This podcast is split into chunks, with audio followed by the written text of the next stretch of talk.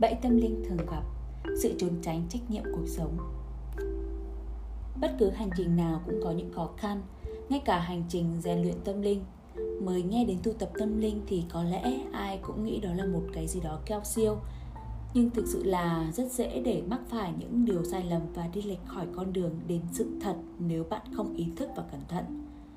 Có rất nhiều bẫy giang ở đó, nhưng cái bẫy đội lốt tâm linh nhưng bản chất chỉ là những yếu đuối và ảo tưởng của con người. Đôi khi nó là một chỗ ẩn nấp tinh vi của bản ngã. Thứ mà những người rèn luyện tâm linh đang cố gắng làm chủ nó, thay vì bị nó thao túng. Một cái bẫy tâm linh phổ biến mà gần đây tôi quan sát được chính là thói trốn tránh và thoái thác khỏi những trách nhiệm của cuộc đời. Người mắc bẫy thường dùng những tư tưởng tâm linh đạo lý để ngụy biện cho những sự khó khăn, lười lao động cũng như mong muốn dễ chịu của mình.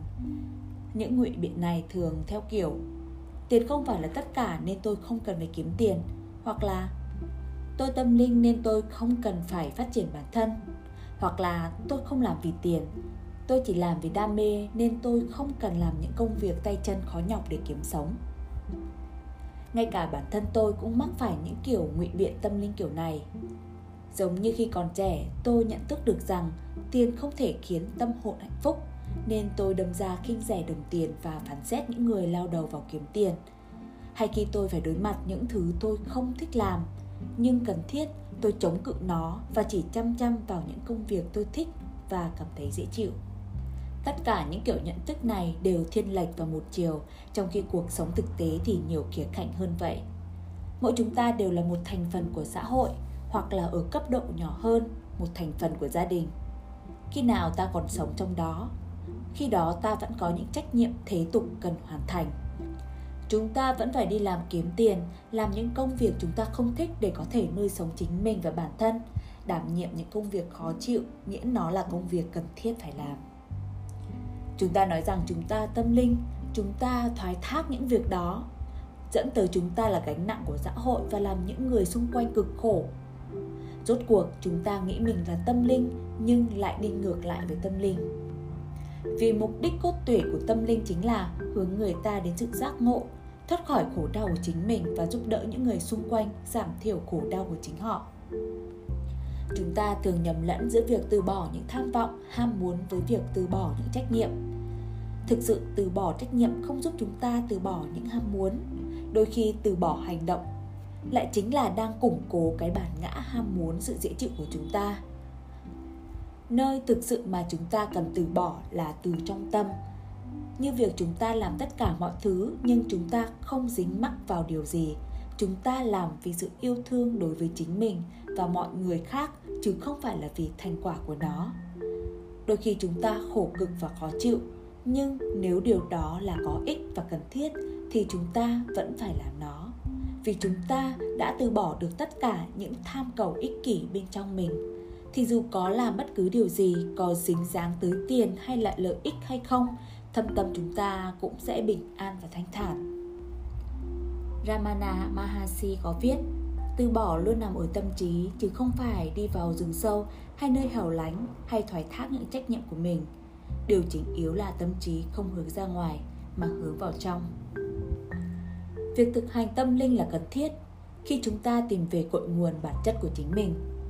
Nhưng hãy luôn nhớ rằng, chúng ta vẫn đang mang thân xác của một con người chịu những luật tác động của tự nhiên.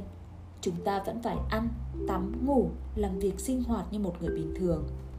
Chừng nào ta còn trong một cuộc chơi, buộc chúng ta phải tuân theo luật, trừ khi chúng ta có những khả năng vượt lên trên những quy luật đó trong cuốn triết học kinh điển, kỳ thư kỳ ba liền có lời khuyên cho những người tu tập tâm linh rằng, hãy luôn đặt tâm trí của bạn vào ngôi sao, nhưng để cho đôi mắt trông chừng bước chân sao cho không bị ngã vì cứ đăm đăm nhìn lên trên.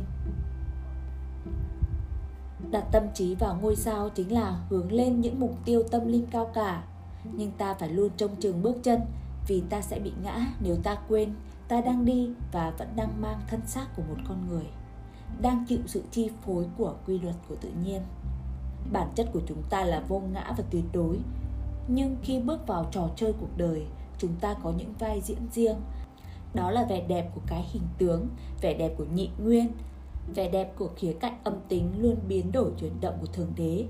Có một giải thoại thú vị giữa hai vị thần tâm linh Alan Watts và Ramdas như sau. Về chuyện tu tập tâm linh của mình, Alan Watts thường nói với tôi Ramdas, Thượng Đế nằm trong những hình tướng này. Thượng Đế không phải chỉ là những vô hình tướng. Cậu đã quá nghiện sự vô hình tướng.